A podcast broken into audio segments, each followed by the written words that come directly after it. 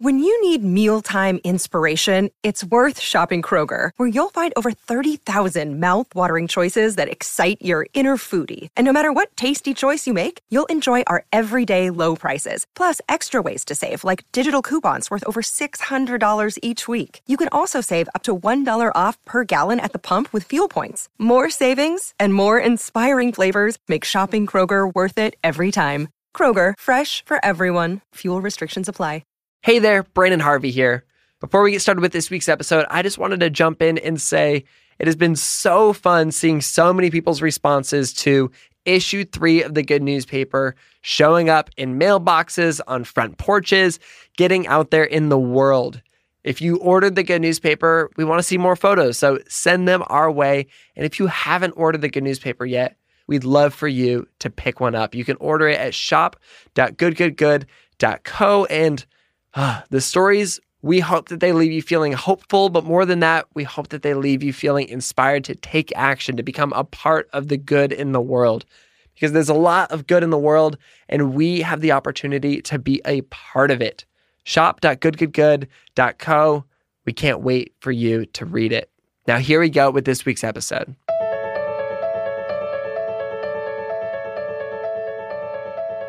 So, I was recently doing some research on the percentage of Americans living with chronic illness and came across some unbelievable numbers.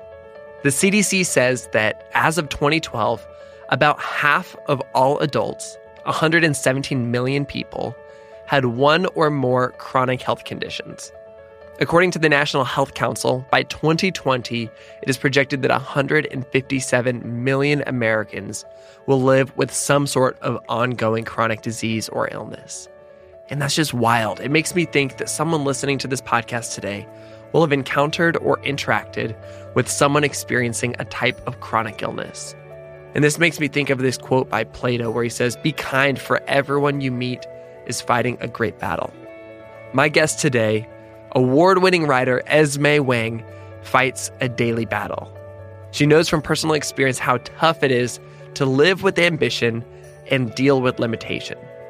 Esme is an essayist and a novelist who lives daily with chronic illness, including late stage Lyme disease and schizoaffective disorder. Despite this reality that she lives with every single day, she was named by Granta as one of the best young American novelists in 2017, which is just amazing. Her story is important, and I think you're going to be moved by it because I've been moved by it ever since I first found her on Instagram.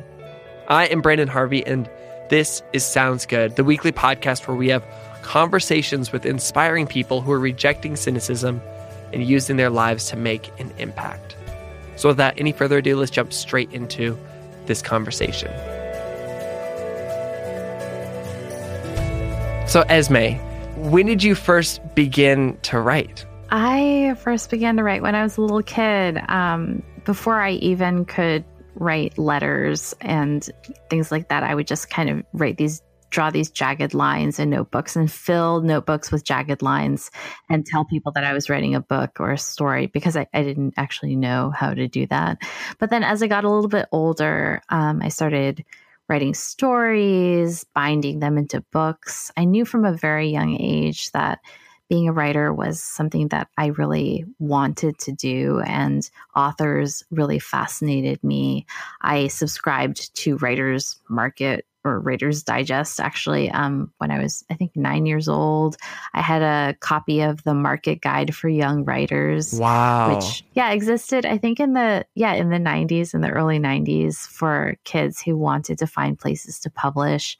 And I knew all about like self addressed stamped envelopes and how you could submit. You know, I wrote Little Brown and a letter when I was six years old asking how I could get published by Little Brown. And they did write me back, which was kind of amazing. I, I imagine it was probably an intern or some other friendly human who wrote back to this six year old. But um, I remember them saying, well, you might want to get an agent, which I didn't manage to do for many more years. But yes, I've, I've kind of always wanted to be a writer, even though there have been detours along my path in terms of, you know, jobs that I thought I would take or career paths I thought I would go down that had nothing to do with writing. So that's always been there, though.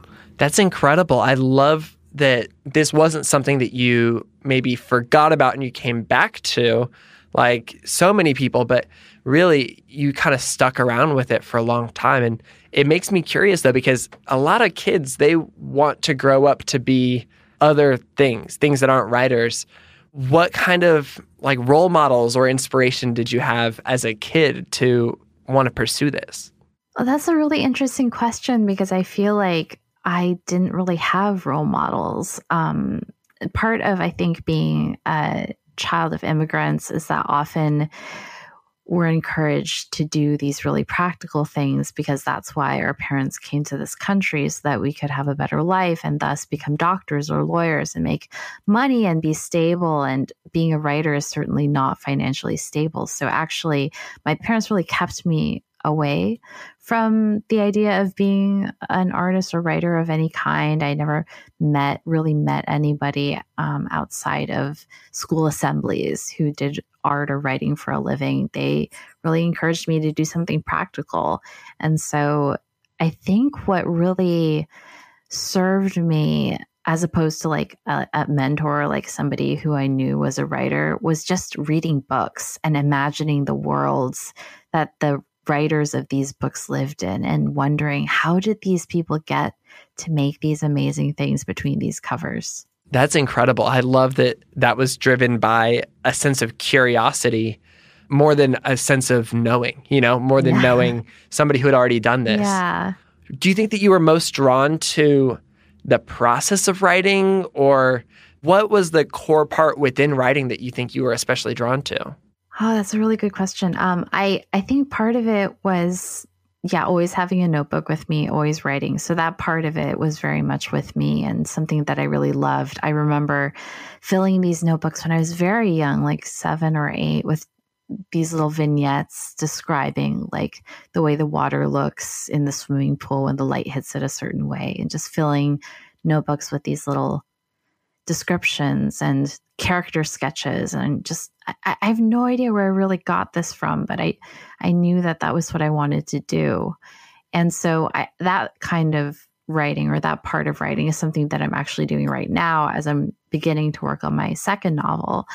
But I think also the idea of having a book and seeing the completed product of books when I went to the store or when I could convince my parents to take me to the bookstore was also really enticing. So, yeah, both the journey and the destination for me. I want to definitely talk about your book that you're working on because it sounds really exciting. But before that, I would love to talk a little bit about uh, your newest book, The Border of Paradise. Tell me about the process of writing this book. What was that like for you? So it started when I was in graduate school. I was in the MFA program for fiction at the University of Michigan. And I just started working on the novel there. A lot of other students were also working on novels. And this one, I think in part because I was just learning to write a novel. I didn't, I'd never done it before. I didn't really know what the process was like. So it took a while. I think it took about five or six years to write this book. And then once I'd written it, there became the whole question of like, how is this going to get published? Is it going to get published? At the time, I had many friends who were getting six figure deals for their books. I had a friend who was offered $500,000 for two books. Um, it was a very um, exciting time to have these friends who were publishing books, but I was also extremely worried because my book was rejected in the end. My book was rejected 41 times. What? Wow it was so horrifying to me because I, as I said, I had these friends who like their books sold within 48 hours or they got these like huge deals. And here I was with my sad little manuscript, not knowing if it would ever get published because it just kept going out to editors and going out to editors and re- being rejected over and over again. What was the thought process like as you were receiving these rejection letters? Because you were proud enough to start submitting it, but I can imagine a sense of doubt starts creeping in. Yeah, it was really sad. Um, the thing is, a lot of those rejection letters were very nice ones. They were like, oh, this is close, but it's a little too bleak. That was a thing that kept coming back was that the book was a little too dark, a little too bleak. Um, and I just had an immense amount of faith in the book, but it's also hard to have that unshakable faith when you're getting rejected over and over again by like the, some of the most prestigious publishers in the country. Um, and so I, you know, was told by my agent at the time, uh, I'm not with that person anymore, um, but my agent said, I think like this is done. Like we're done with this. I'm not sending it out anymore. And you know, you can work on something new and then we can try to sell it again when you have this new thing. And so it almost seemed like this book was going to become like a what they call a drawer book, like a book you put in the drawer and shut away. And then it was just kind of floating around sitting in my computer and I sent it out to one press, one small press called Unnamed that a friend of mine had just done an interview with for Publishers Weekly. And so I sent it to them without an agent because my agent was done with it. And they wrote back and said, We'd like to publish this. so that's incredible. Yeah, it was kind of like my last ditch effort. And it ended up working out. And, and it's so interesting to me now that Border of Paradise um, you know, it was like an NPR Best Book of 2016. It was, it was really successful. Of, it yeah, seems. it was one of Electric Literature's best novels of this publication Granta does a list of the best of young American novelists every 10 years. And so they did it in 2017 and I was on the list. What? Wow. I didn't see that. That's yeah. incredible. Yeah. And so for this book though, and you know, there were other people on the list, people like Lauren Groff who had like published several books. And so they were being kind of assessed for their whole body of work. But it was amazing to think that this little book that almost died on the vine like found a life and a home somewhere and i'm always i'm forever grateful to chris heiser and olivia taylor smith at unnamed for picking up my book because i don't know i don't know what it would have happened if that hadn't worked out i just got goosebumps like that's so cool um your book it's fiction but in some ways it seems that it, it mirrors your own life a little bit. Is that at all true? And if so, how?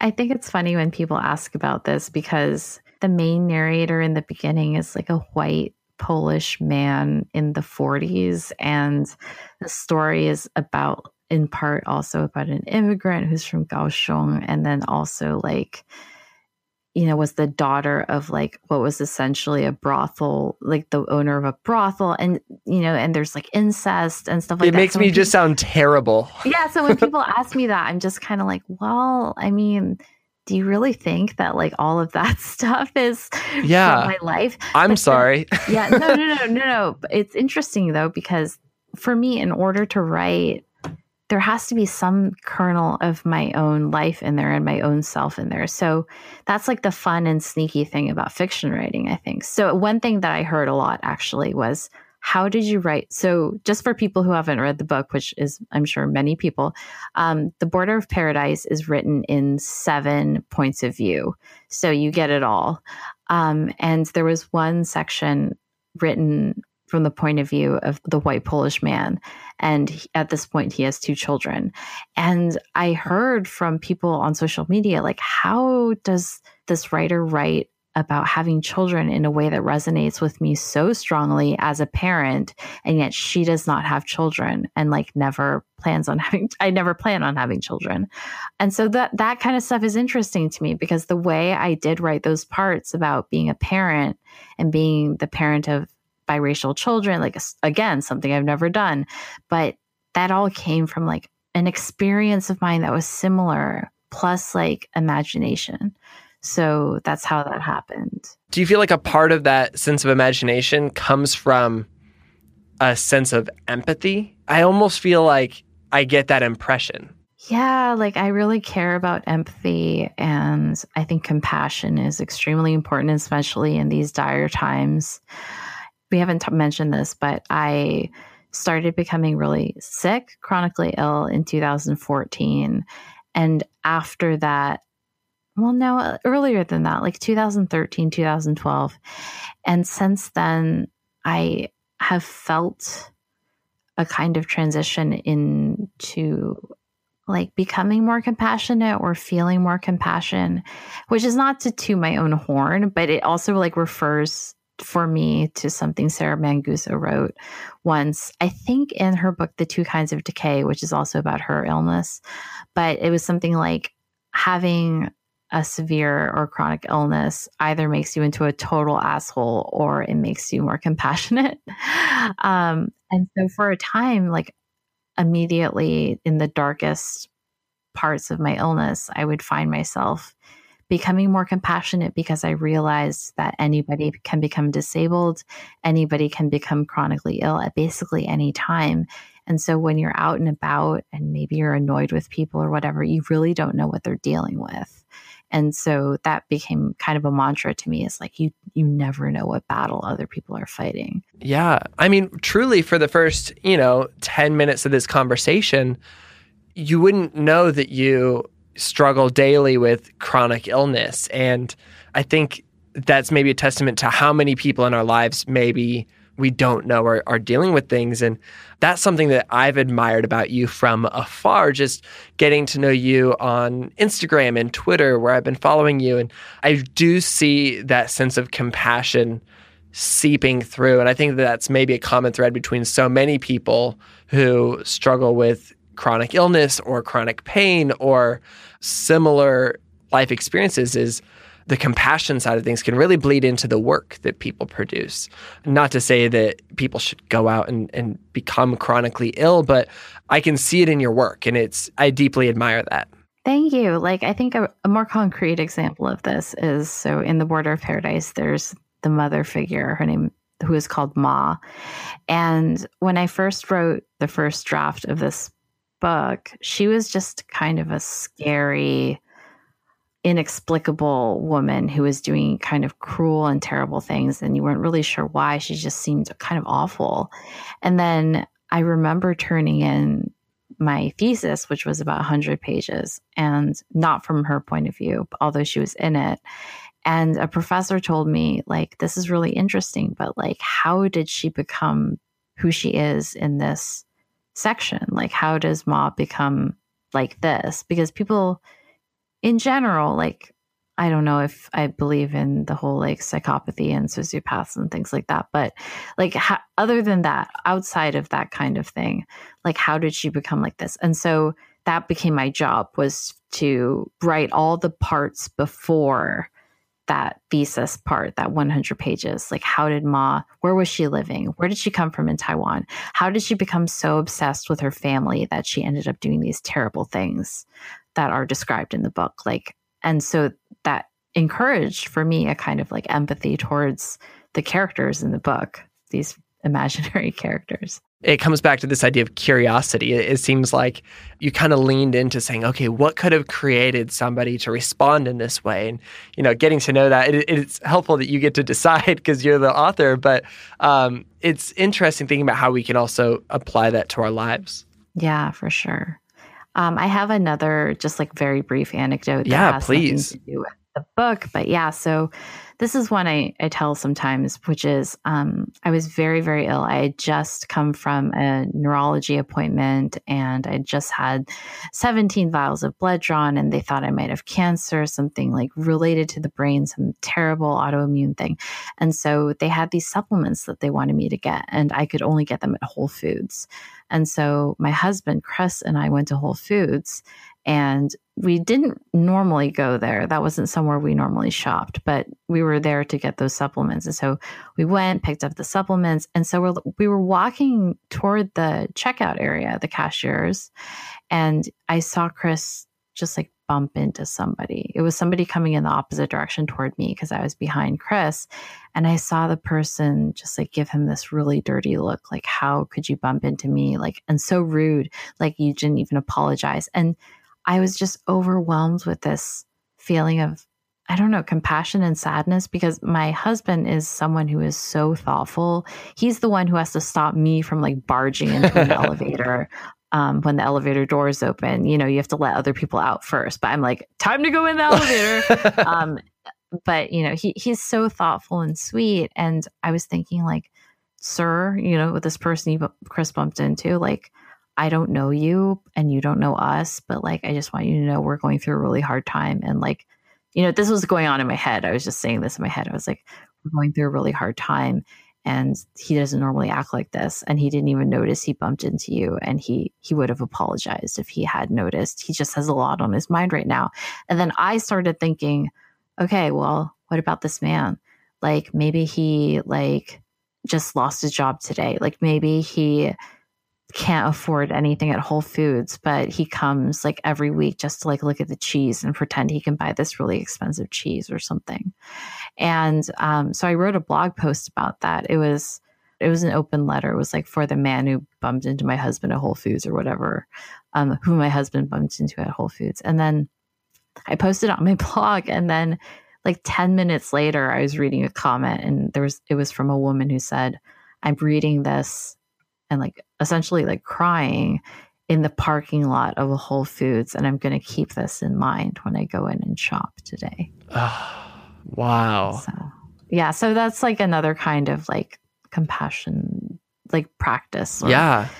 That's incredible. And uh, you said that that you were diagnosed with chronic illness in 2014. Yeah, so I'd been diagnosed with like chronic mental illness. It, it, the division is kind of weird, but yeah, I was diagnosed with chronic mental illness when I was about 14 or 15. But then I was diagnosed with these more kind of these more serious physical issues in and what were they if you don't mind me asking? The the physical? Yes so it's been really confusing but i think right now it's mostly late stage lyme disease which has wreaked havoc on all kinds of other systems of my body. Just like my autonomic nervous system is all messed up from the lyme and so i have also dysautonomia which is just a fancy way of saying my autonomic nervous system doesn't work right. Yeah and just so that has caused a lot of difficulty. I deal with like daily intense and chronic fatigue. Um, I have dysautonomic crashes, which are just these flares where I have fever and I'm dealing with various things basically every month. And so, yeah, life has really changed and I've had to adapt a lot. And I think one of the most difficult parts of having had this change in my physical ability is that I've always been such an ambitious person and have had so many dreams and wanted to do so many things. And yet, having this physical illness imposes very real limitations on myself. And so, it's part of the the quest that I've been on recently, and also the quest that I bring to my business, my small online business, the unexpected shape, is to ask like, how can I be an ambitious person while living with limitations? And so that's stuff I write about on the blog. I've made products and taught classes and workshops about like ass kicking with limitations and various things because I feel like this is something that's not just my issue. I, I've spoken to many other people dealing with the same thing. And I love that you've specifically turned outward. I think that so many times, especially chronic illnesses and those that people can't see, I think they kind of cause us to turn inward, you know, maybe validly so, but you've been able to basically say, okay, there's other people who maybe are seeking to be ambitious while dealing with limitations. How can I help them from my experience? You know, and, and you have been able to find some success within that. You know, your book obviously came out in the midst of all of this. What are you learning? You know, how can somebody with limitations continue their ambition and not let it slow them down or, or at least not stop them? I think a really big thing for me that I love to talk about, um, in particular in my Ass Kicking with Limitations class, is this idea of boundaries. So everybody has boundaries in their lives, but we tend to look at boundaries as things that should be broken, like time to break the boundaries or like the sky's the limit and stuff like that. Um, but the problem is or the issue is that like people with chronic illness have very real boundaries and limitations. And actually, so do people who don't have chronic illness. They just, you know, either don't acknowledge them and just drink like five more cups of coffee, or they, you know, run their bodies into the ground um, and then end up really ill later with like some kind of heart problem or something. But um, I like to think about is, and I think this is from, uh, I think his name is Peter North, um, a professor um, of English, who talked about uh, so I'm not like a huge baseball fan, but this get ready for a sports analogy. So I'm not like necessarily a huge sports person either, so I'm excited to go through this with you. Yeah, so the idea is that like life, if you look at it as a game or like as baseball, like baseball has boundaries. Like you've got like a baseball diamond. If you're a batter, you hit the ball and then you run like around the bases in a given order. Like and you can even if you get a home run, you can only run from first to second to third to home run. Like you can't just like run directly to the to home plate, you know? Like uh and so I kind of think of living with limitations that way. It's like we'd all love to like run from like first base to like home plate or or or maybe even run all the way around like five times, but like that's just not how the game is set up. And even if the game were set up in a way where you could do that, it wouldn't be like enjoyable because you would be able to do whatever the hell you wanted to do. And that's not how games work. Like the reason games are interesting is that there are those limitations in place. So that's kind of how I try to explain it. Do you think that it's about acknowledging the limitations and the boundaries that you already have, or is it about defining them for yourself? You know what I mean? Like, are they already there, or is it something that we create? Well, we all have both, I think. Like we have boundaries that we create that are, you know, often largely psychological that have to do with like our upbringing and like our parents and the, our culture and where we live and what country we live in, et cetera, et cetera. And then there are limitations that are um, ones that we probably have to acknowledge. Like I, I have had to acknowledge that I need a lot of time in bed, just like not doing anything um, and allowing my body to rest or acknowledging that if I go to like a big loud party, I'm probably going to crash and not be very physically capable for, you know, a number of days or even have like a bad fever or something like that for a number of days afterward. So I think it's both. Um, and also, just like a quick note, I think that it's important to mention that boundaries that are psychological are ones that we have somehow created by being raised in a certain way or or traumas that have happened to us or whatnot like they're not any less quote unquote real than the ones that are physiological. Like i it really bothers me when people use that kind of language or talk about things that have been related to mental issues in that way. Like i was just talking to a friend about how trauma is so often linked to the illness fibromyalgia but just because fibromyalgia often happens to people with trauma doesn't mean that like it's not a real pain in your nerves and like pain in your joints and like fatigue. It also reminds me of like a Fiona Apple lyric that I really like. That's um he said it's all in your head and I said so's everything, but he didn't get it. That's beautiful. I love how referential you are. It's it's really it makes me really happy that you're able to pull in such diverse, you know, Fiona Apple and a sports metaphor. Like it's it's wonderful. Uh, I mean, yeah, I've spent a lot of time thinking about these things. Thank you. On your website, I know that you talk about how you've begun, you know, in the process of learning how to continue being ambitious while dealing with limitations. You've began to focus on creativity, resilience, and legacy. Can you break that down a little bit for me? I love that. Like I remember seeing that on your site and just kind of like whispering to myself like, "Yes, that's amazing." yeah, so for me personally and for a lot of people, the work that they do in the world is creative in some way. So you're, you know, to me creative is defined by like if you're making something, if you're creating something, that's creative. Um, and the resilience part is really just addressing how important it is for us as humans to acknowledge that that illness comes into our lives. And we like to pretend it doesn't but illness comes into our lives and tragedy comes into our lives and people we love die. And we need to take care of children who might get sick. Um, we have children. We might not have children. Um, but in life resilience is a part is a, is a big part of that. Like it's very important to exercise that muscle and to develop resilience in whatever way we can, in my opinion. And then the legacy part is just, um, I love thinking about how do we impact others and what do we leave behind when we die? And there have been so many you know things written by various people, usually dudes, um, uh, um, like the book "Die Empty" or whatever. Just like the idea. I mean, you know, I do like a lot of these ideas, but I find the broy way in which they're written to be kind of off-putting.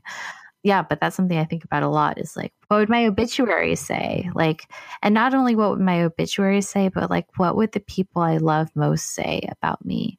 And on a day-to-day basis, in terms of legacy, I also think again of impact. So legacy for me can be just like being nice to the barista when you get coffee because that barista deals with a lot of shit every day and probably has dealt with a lot by the time you get up to her in the line or them in the line. I especially love that idea at the end of, you know, maybe legacy not being tied to your name. You know, it's you being kind to a barista is never going to make it into your obituary.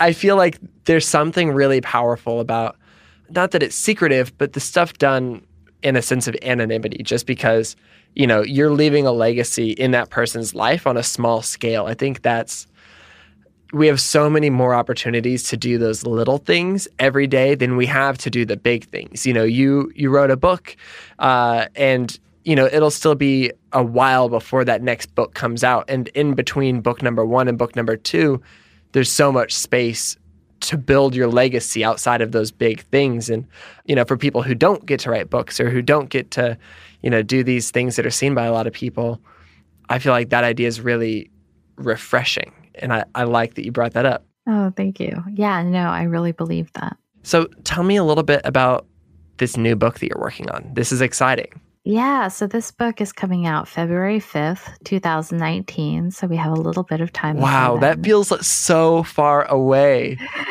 Uh, but you'll be here before you know it. I mean, it'll be I here bet. before I know it. But um, it's uh, a book published by Graywolf called The Collected Schizophrenias.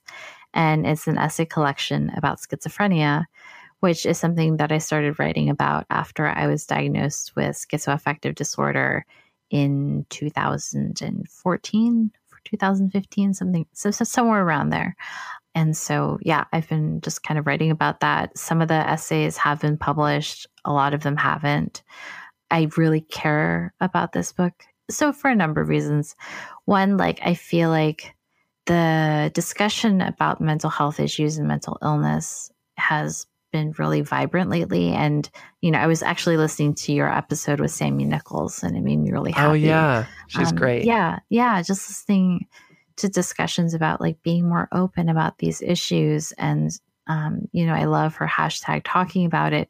I think for me, one thing that I do want to help speed along a little bit more is this conversation about quote unquote more serious mental illnesses that don't get talked about in this way. So, you know, I feel like lately it's been more accepted to say like I have depression or I have anxiety. But like if you say I have schizophrenia or like yeah. I've been experiencing psychosis, then you might get a little bit of a more weird look from somebody. There's kind of an invisible tier system of acceptability still. Yeah, exactly. And I write about this in my book. Like there's I feel like almost like a hierarchy of mental illness um, where people will say like, well, you can have depression and like completely continue to be a CEO of a company or whatever. But if you're if you have schizophrenia, then like you're obviously just going to be living on the streets and you won't be able to do anything.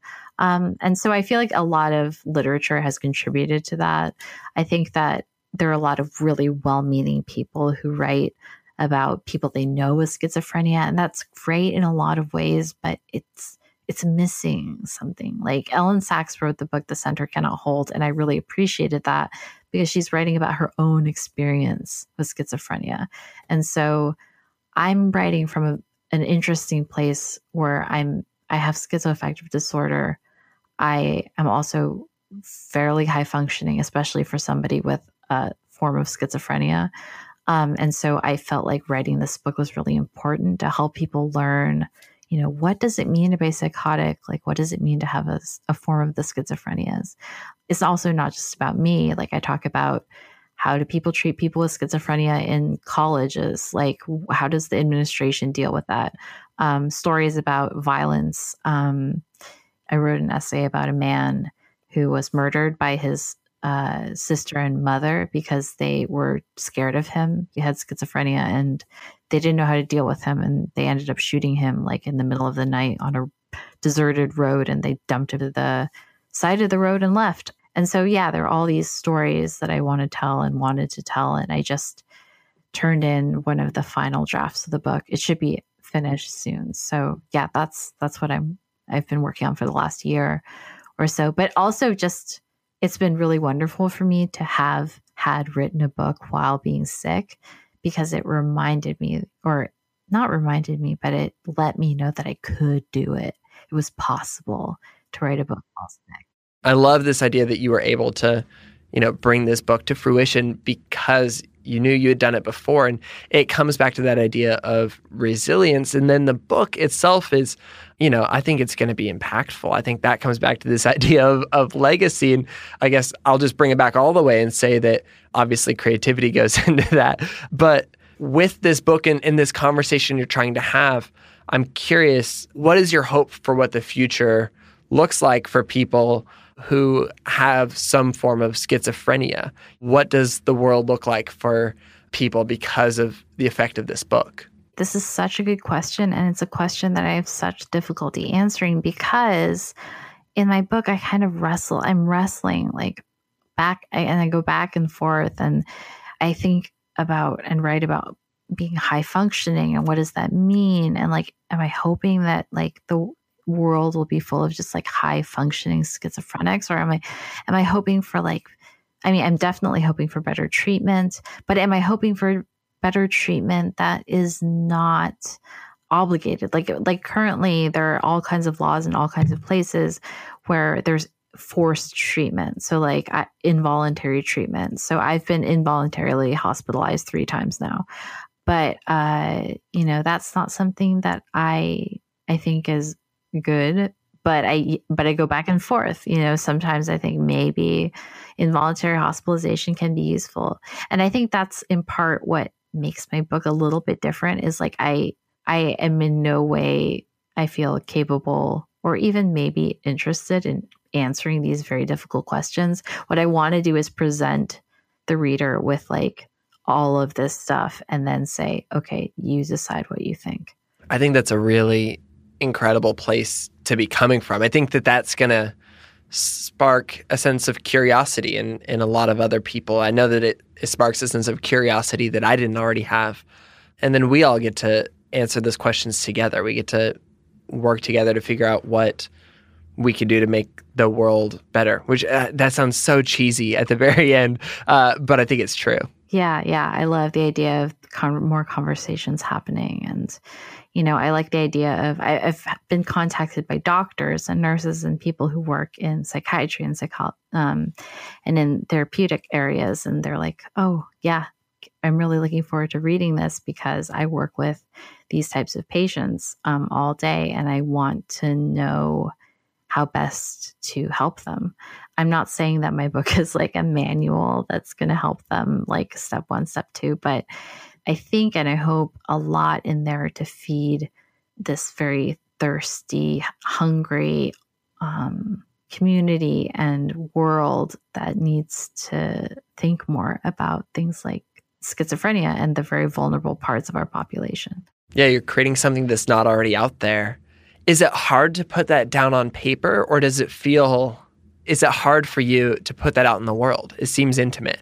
Oh my gosh, yeah, it was so different from writing The Border of Paradise. Like I I felt like writing some parts of this book were so traumatic and just immersing myself in reading about all the terrible things various people have gone through or been through and it, it's very different. Like I, I feel like writing this book was more traumatic than writing The Border of Paradise. And it, to be honest, like I cannot wait to write fiction again. And I'm, I'm going to be working on a new, new novel this year.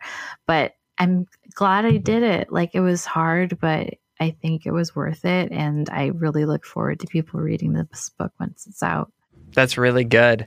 Well, I'm excited about this. I can't wait for 2019. I have so much admiration for you, and I love what you're doing, and I love the way that you are able to accomplish so much despite the obstacles in your path. And I know that a lot of other people do too. For people who are listening to this and, you know, they're thinking about the limitations in their life and, you know, they've got this sense of ambition and they want to create things that matter and they want to have an impact on other people. What's a practical, tangible action step that they can take, you know, in their day to day or maybe even this week? They can kind of help them follow in this same path that you've continued to walk down.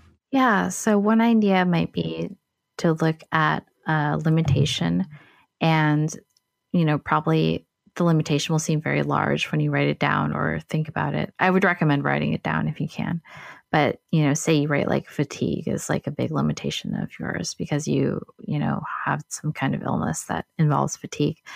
And then to under that, just kind of think about like, okay, what like very concrete consequences does fatigue have on the things I want to do. So, like for me, an example would be fatigue makes it hard for me to sit at a computer and work when I want to write. So that's like one very like concrete way that that limitation shows itself.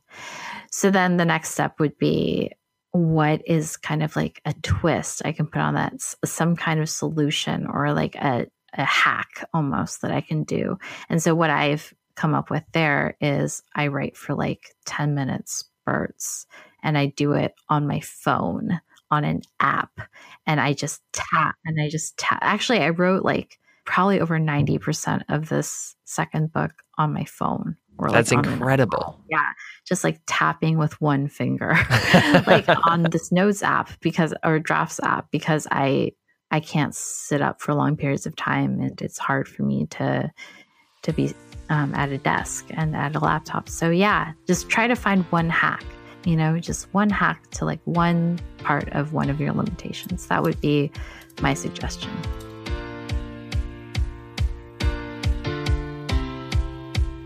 I'm so inspired and challenged by the way that Esme shows up in the world. Remember what Esme suggests the next time you experience limitation, write it down.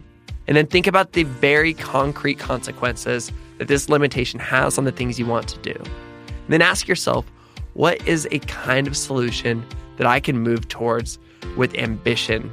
And then ask yourself, what is a kind of solution that I can move toward? Living with ambition despite my limitation. I absolutely want to practice this as well. If you aren't already following Esme on social media, please do. Do it. I love her on Instagram and I love her on Twitter. And you can also learn way more about her on her website and her blog. Her blog is amazing. That's where she dives deep into this idea of living with ambition despite limitations. Her blog is called The Unexpected Shape. And of course, you can order her newest book, The Border of Paradise, online or at your local bookstore. If you're new to Sounds Good, we'd love for you to stick around. If you connected with this conversation, you'd also probably love our conversations with Sammy Nickalls and hip hop artist Propaganda. This podcast is created by me, Branden Harvey, as a part of Good Good Good, a community that believes in the power of celebrating good news and becoming good news. Chad Michael Snavely and the team at CM Studio edit and mix the show, and Chrissy Karen Brock offers production support. You can get lots of hopeful stories on social media by following us everywhere at, at goodgoodgoodco. That's goodgoodgoodco. We love getting to know you all on social media, and one of the best places we're able to do that is on Twitter. And most of all, we love when people tweeted us with good news stories that inspire them. It's one of our favorite ways to learn and spread good news. And so, tweet us. We'd love to hear from you. And on that note, that is a wrap for this week's episode.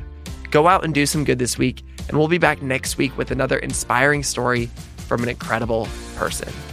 Sound good?